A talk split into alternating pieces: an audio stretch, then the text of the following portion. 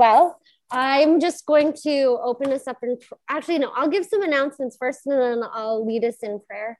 Um, first, uh, I just wanted to remind people these are the same announcements as last week, but I just really want to encourage you. Uh, we have our CAP program, which is our Congregational Assistance Program.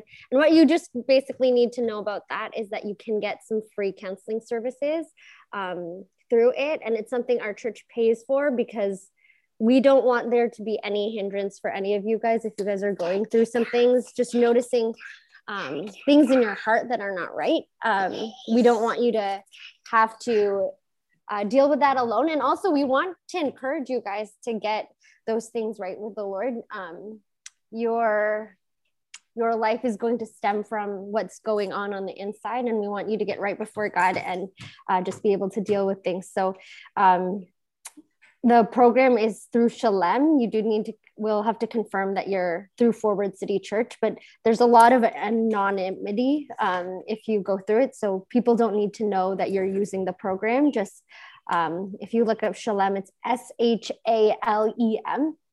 You can call their number and just confirm you're uh, part of our church and um, participate in that program. Um, again, we also just want to continue to encourage you guys. You guys can gather together in groups of 10 or less.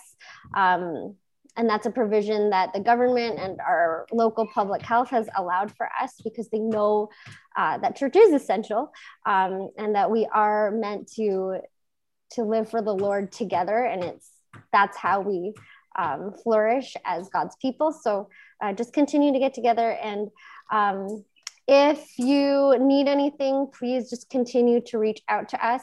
Um, if you're not on Slack, uh, you can message myself or Mark. Uh, it's just Trina at forwardcity.ca or Mark at forwardcity.ca. Um, and that's one of the platforms we use to be able to send out messages to you guys throughout the week. Um, one prayer request that came through um, last night, which John, if you want to pipe in and and correct or update, I know that uh, we know that John Hare, his uh, sister, just had a baby, and um, it looks like uh, she's having she has a brain bleed, and so I think she's at the hospital. So I'm going to pray for that. Um, um, John, just interrupt me if you want to add anything to that, but uh, that came through yesterday. And so we just want to be praying for John's sister's family and for this baby named Gloria. And I'm just going to pray and uh, for us as we begin. Um, dear Lord, I just thank you so much for uh, your grace to us, Lord. Um, these are not easy times. Um, and I think people are getting very weary, but you give us so much grace, Lord. Um, I just thank you for Zoom. It's not my favorite, Lord, but how awesome is it that we can actually gather together and see each other's faces if we want um, and and and meet even though we're not physically together. Um, that's pretty awesome. I thank you uh, for the way that you continue to preserve um, the testimony of your people that you are good uh, during this time and all the opportunities that um, are even arising, Lord. I just pray, Lord, that you would bring uh, revival in our community, that we would see so many people flourishing because of, of you, and that people would come to know you and love you as their Savior, Lord. Um, I pray that as we go into this series where um, Mark is um, helping us navigate the choices that we make in life, Lord, that we would just push into the idea that we don't want to live for the temporary, Lord, that we want to remember that you are real, um, that eternity is real and long. And um, Lord, that we just, we want to make the most of all the gifts that you've given us and we want to make the most of your name. Um, not just because you are worth it and not because it's um, for our good, but Lord, because we love the people that you love in this world who are far from you right now, Lord. And so I pray for these things and just um, help the Holy Spirit to work in our hearts um, and allow us to give you free rein to move in us and um, just help us hear your words. In your name, amen. All right. So, okay, Trina, we're just going to take you off of there. And then speaker. All right. So here we go. Um, now I just got to put me on here. Sorry. All right. So uh, today we are going to be talking about um, I choose. That was the uh, kind of the idea behind uh, this next series that we've been talking about. And the reason we're talking about I choose is because um, our choices matter. And um, because you and I know that who we are and, you know, kind of where we are in life is largely because of the results of the decisions that you and I made before today. And while we can't change our decisions, we can't change our, our past actions, we can take care to make the wise choice today for our future because who you and I are and who we will be is largely going to be influenced by the choices that we make today and going forward. And see, God is not going to, He's not going to make our choices for us. Um, he's He directs us, He guides us, but He's not going to make our choices for us. Um, so we as Christians, it's so important that we make the wise choice in the situations that God puts before us because our choices can make all the difference in our relationships with our family, in our relationships with our friends, and our relationship with God. And so today, uh, we're going to be challenged today to choose discipline over regret. Now, uh, if you have your Bibles, you can open them up to Hebrews uh, chapter 12. Um, where you can listen along as I read them to you. But before we get started, we need to understand how the writer of Hebrews is using the word discipline he's not talking about spiritual practices like scripture memorization or giving or prayer or reading or fasting or stuff like that. This isn't his idea of discipline in these passages. He's also not talking about punishment. Now, we understand punishment. I mean, I don't know if you, as a kid, I mean, you know what punishment was. And some of you were probably punished a little bit, some of you were punished a lot.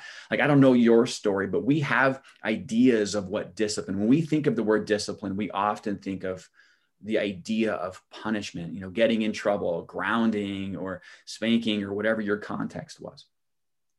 But he's not talking about punishment in that context, in kind of like our cultural context. See, punishment is about hurting and it's about, you know, pain and inflicting retribution for wrongdoing. See, the thing is, hardships and suffering are not God's way of getting even the things that we're going through. It's not god's way of getting even. It's also it's not his way of retaliating for the wrongs that we've committed.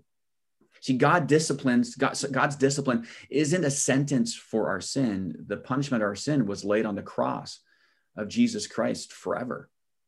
But in our context in this passage and as we learn what discipline really means discipline is the spiritual conditioning that comes in the form of testing suffering trials and affliction that God uses to for the ultimate purpose to make you and me more and more like his son.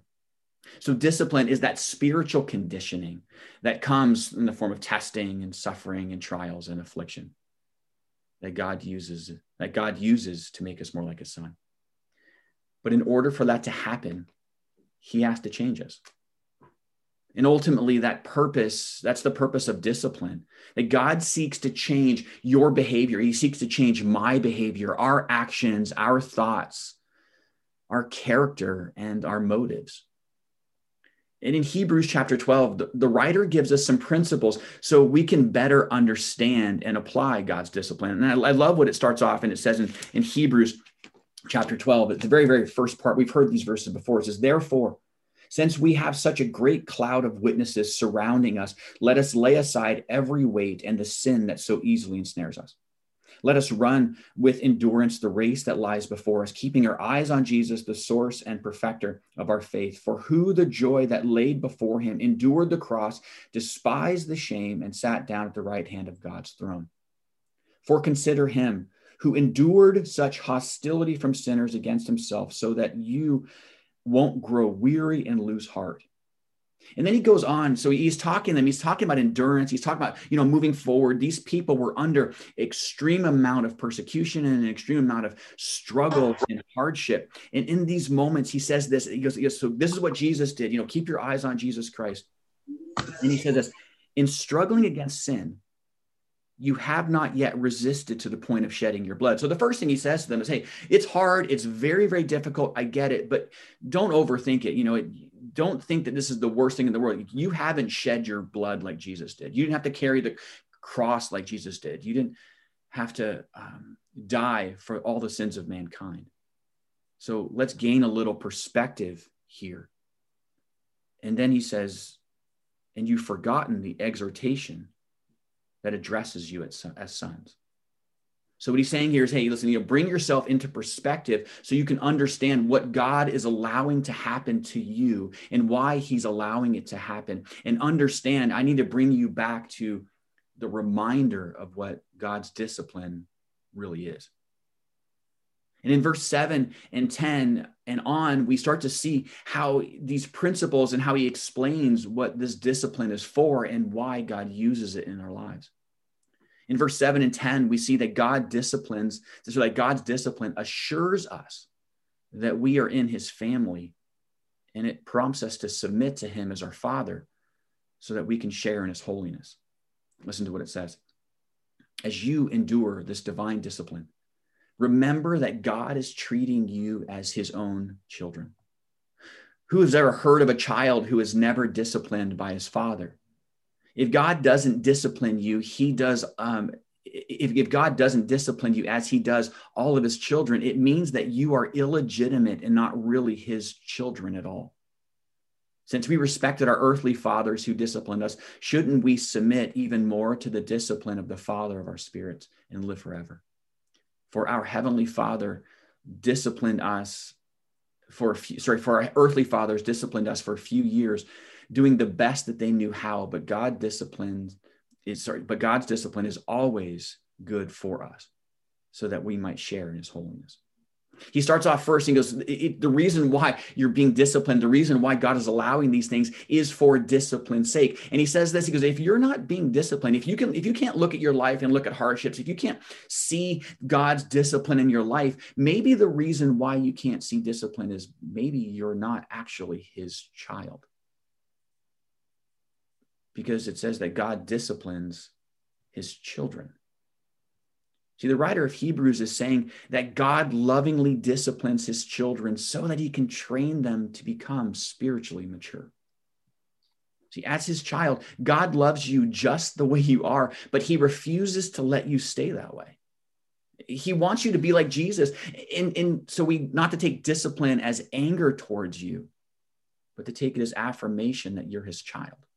See, God's not mad at you.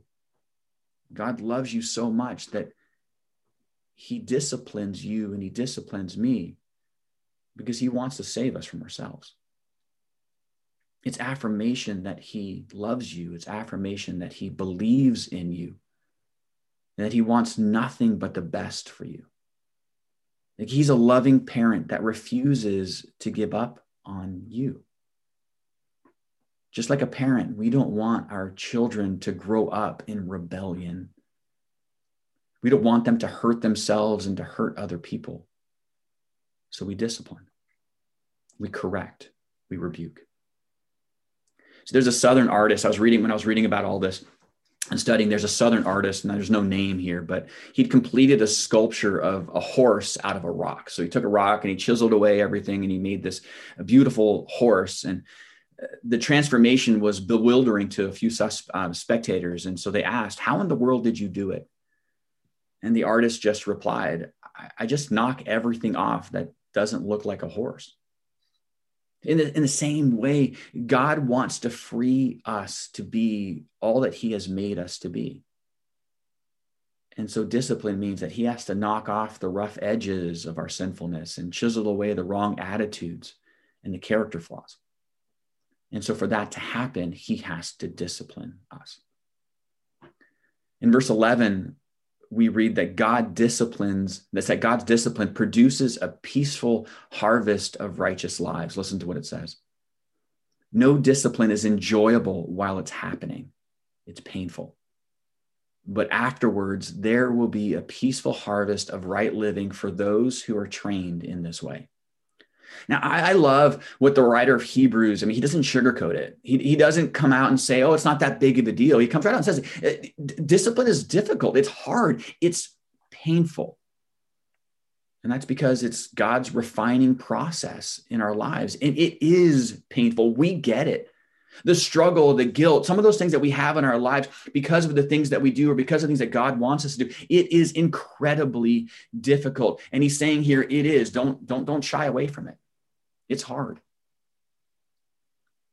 But just like the wise gardener that knows that good must sometimes be sacrificed for the better. The wise gardener knows that the good must sacrifice sometimes to be sacrificed.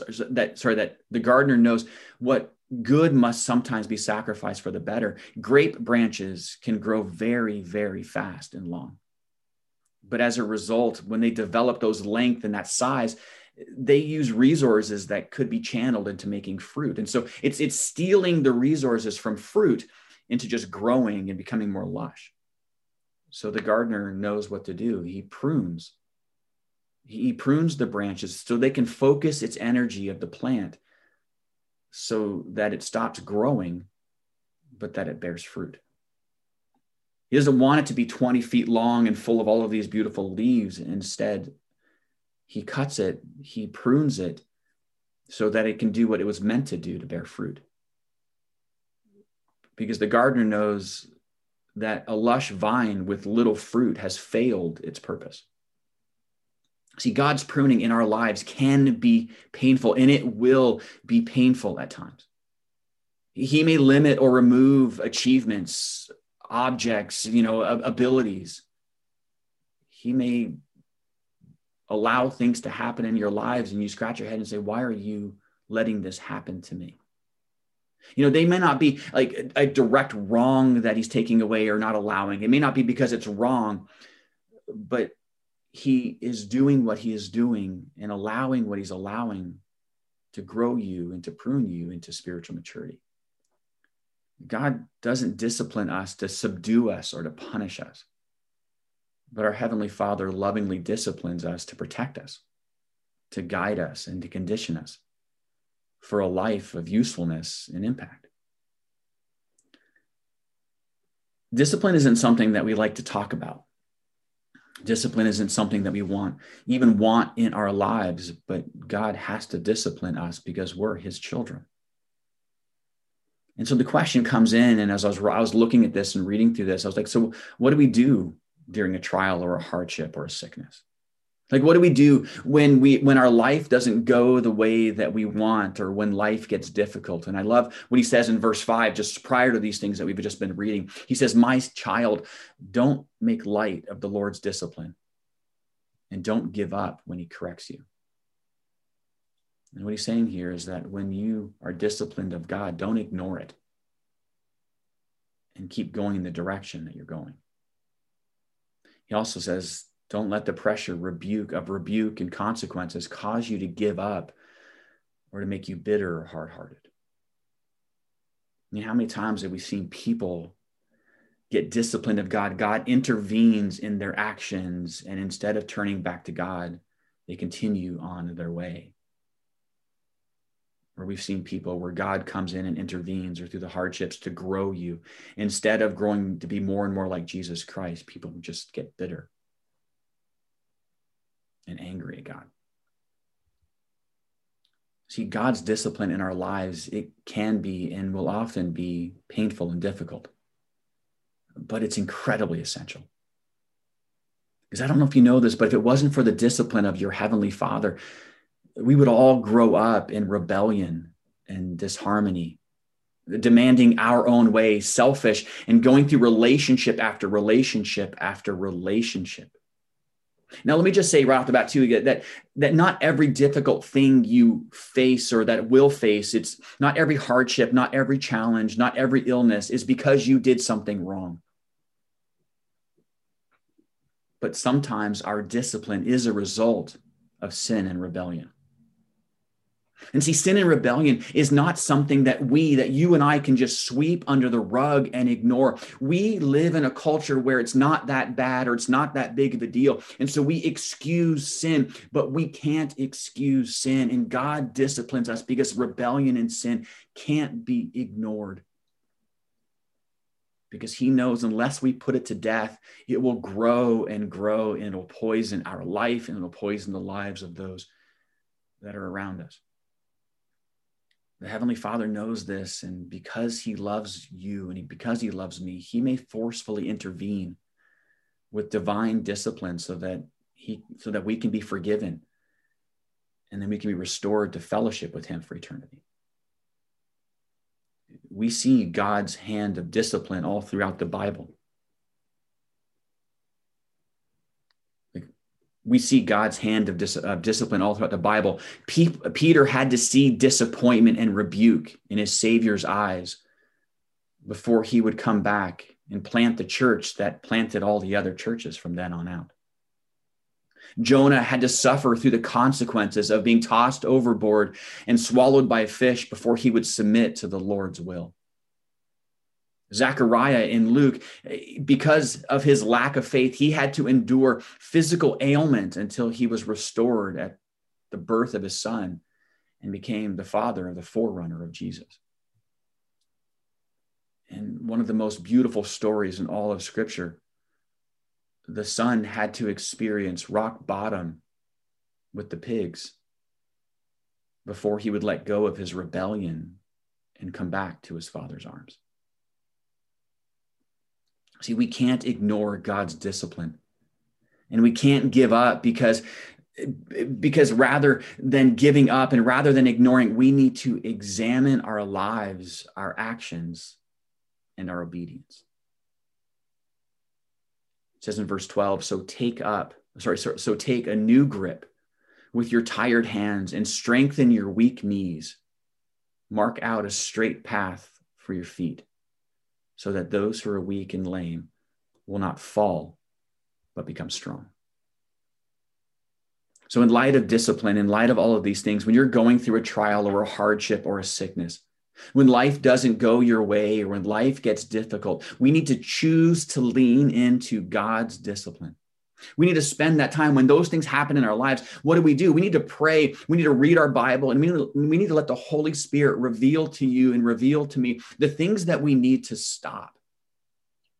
I mean, if there's a sin, we need to stamp it out. We can't keep allowing sin to just run in our lives. When discipline comes, it's God's, it's, it's often God's way of pointing out parts of our character and parts of our lives that need to change. Some of you are undergoing discipline or have undergone discipline because of sin that you're just letting go unrepentant in your life. And you're ignoring it. Sometimes it's not necessarily something sin. Maybe, maybe God wants to show you what he wants you to do. Maybe there's something not for you to give up or not for you to stop, but something that God wants you to do. Maybe it's not a sin. Maybe it's just a little pruning. And in prayer and spending time with the Holy Spirit, you're gonna, He's gonna reveal to you those little character, those areas, those little areas of your faith that He wants to grow. Things that He wants you to start, things that He wants you to change those good things he wants you put aside so that you can hold on to the better. So when you're going through trials or hardships or sickness, when life doesn't seem to be going the way that you want it to, or when it becomes difficult, it's a wonderful opportunity for you and me to pray and ask God for wisdom to know how to use these trials in His strength to bring you and I closer to Him and to be forged in better into his image. If you're a football fan, um, years ago, one of my um, favorite teams was the uh, Dallas Cowboys. Now, I'm not really a huge Dallas Cowboy fan now, but back when I was a kid, I was. And there was the coach of the Dallas Cowboys, and he was well known for this hat that he always wore. His name's Tom Landry. He's in the Hall of Fame right now. And um, he's just had so much success as a coach. Um, his team won Super Bowls and just it, it was an incredible. It was America's team at the time. It was just an incredible, incredible um, win. Um, they, they succeeded almost all the time. It was fantastic. And so when he was asked by reporters about you know about his job and what he does and about his coaching, he says, "Well, the job of a coach is to make the players do what they don't want to do in order to achieve what they've always wanted to be." In the same way to become the spiritual champions to, to have spiritual maturity that god wants us to have. It requires us doing things that we don't want to do in order to achieve what we've always wanted to be like jesus. We can't run away from discipline and we can't let discipline cause us to become bitter and angry. Instead, we need to choose to lean into discipline because when we do, God uses it to make us more like his son.